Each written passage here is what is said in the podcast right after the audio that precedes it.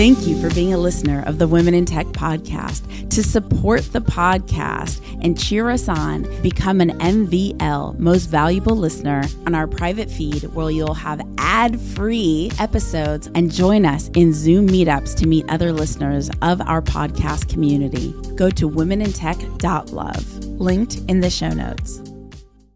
I was always very challenged by that, and I thought I had to mirror their behavior. Right to, to succeed. Now failure mean okay, what have I learned? Moving on. Yeah. Rinse and repeat.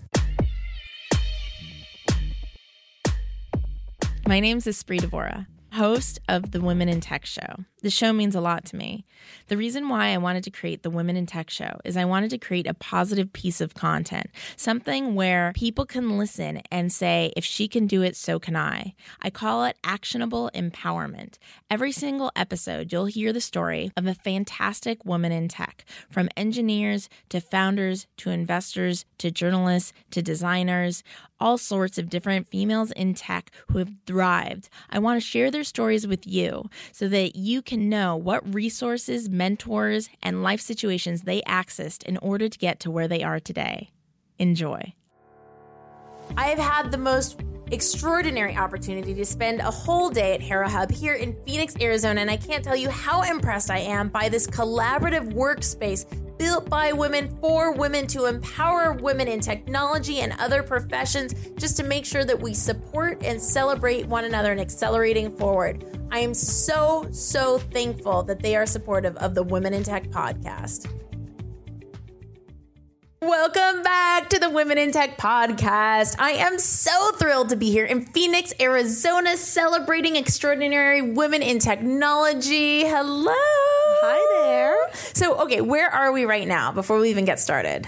We are at the new co-working place for women in Phoenix called Hera Hub. Hera Hub, and it's gorgeous. They have these beautiful wood desks I'm sitting at right now. So hospitable. It feels like you're walking into your best friend's productive living room or something. But yeah. it looks like a professional workspace. But the the vibe is the culture of connectivity. It's of love. It's it's it's rad. I love it. Empowerment. They have the, the Desire Map book on one of the tables, which is one of my favorite guidebooks to just oh Oh, I love it. Okay, go ahead and tell everybody um, who you are and a little bit about what you do. So, my name is Carine Dieude. I am a partner and director of strategy for a consultancy firm uh, called Altima Business Solutions.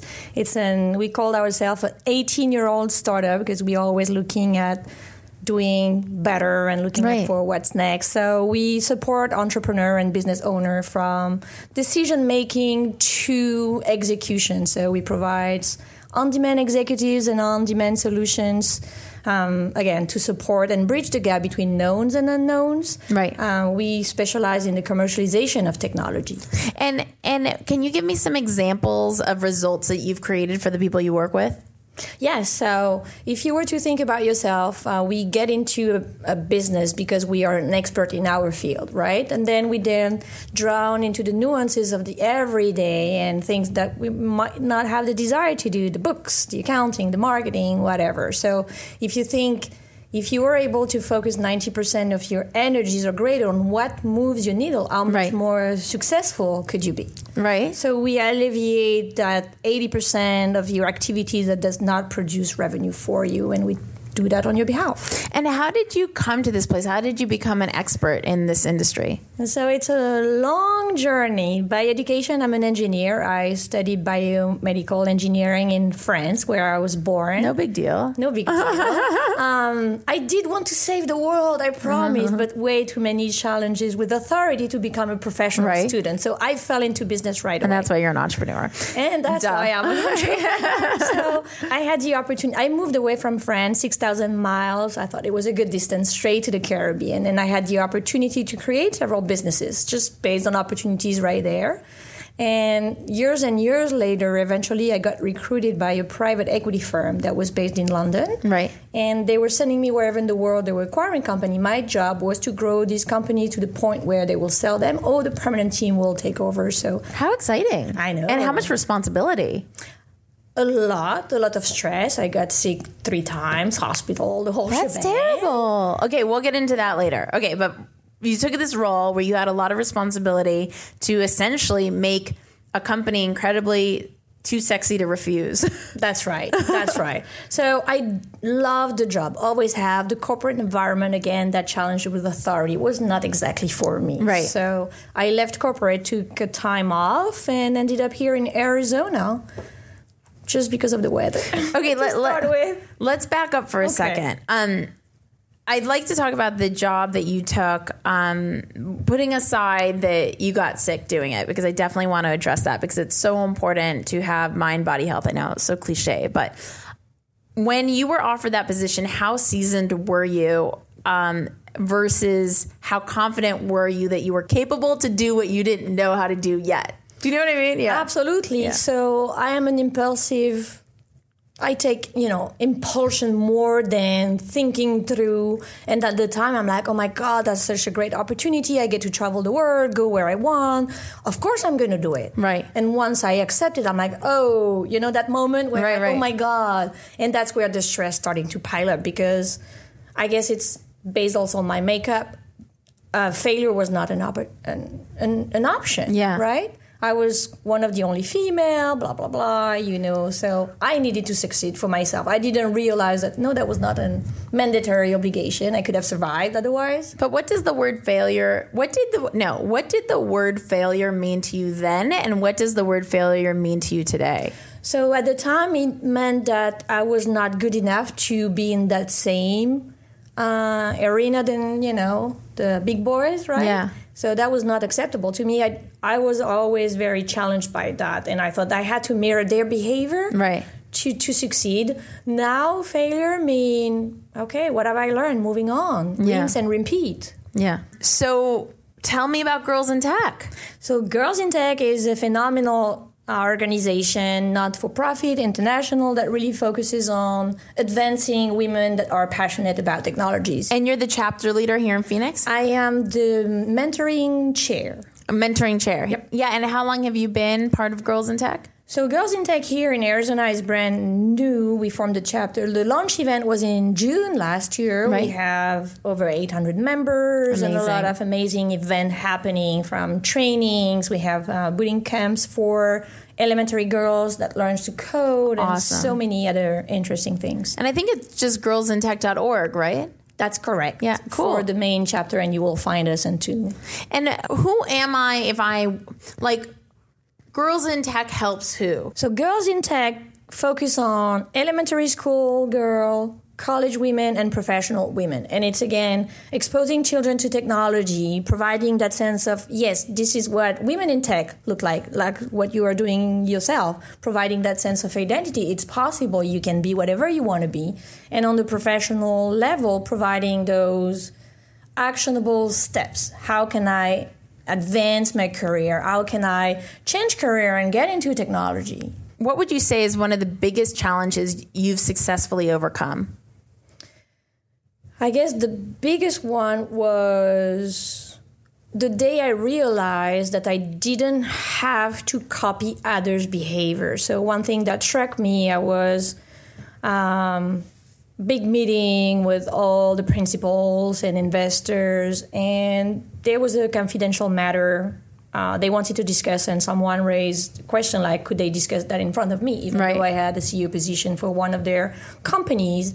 And one of the principal, the owner, said, well, "Oh, you can talk. She, she's like us. She's not a woman."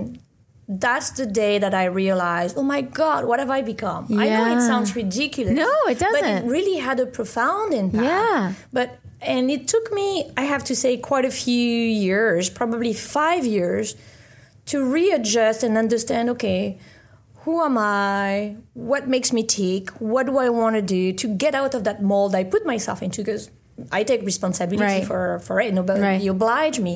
But I think that was the biggest. The biggest challenge for me to stop the competition Right.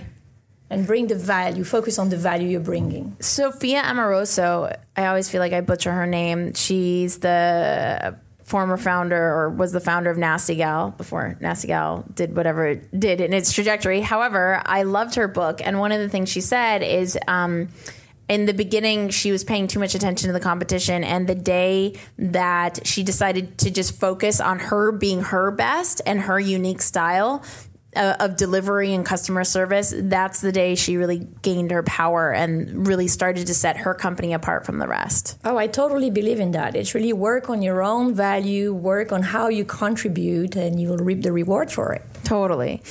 Okay, so quick question. One is what is your favorite book, personal or professional? Huh. I have so many books that I love.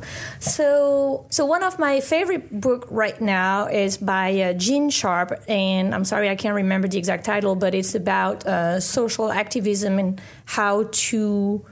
He was very popular in the 60s, 70s because he helped a lot of countries overcome dictatorship. But to me, it applies a lot of business. It applies to business as Yeah. well because business is found on strategy, which is uh, based on military strategy Right. initially. So it's still the whole competition and things like that, where it was explaining how you have to understand really what the problems are and where the the forces and the pressure are, are because you can take them one by one and change them by, one by one, Right. As opposed to wanting to change the overall right away. And one last question is actually one of the most important questions. Um, did you have technology in your home growing up? Absolutely not. So Not? I grew Oh, wow. up in a no in a countryside of France where I remember we had you know one black and white TV set with three channels and things like that. College, that's my the first time I was exposed to technology, and they were teaching us basic DOS coding, right? Right.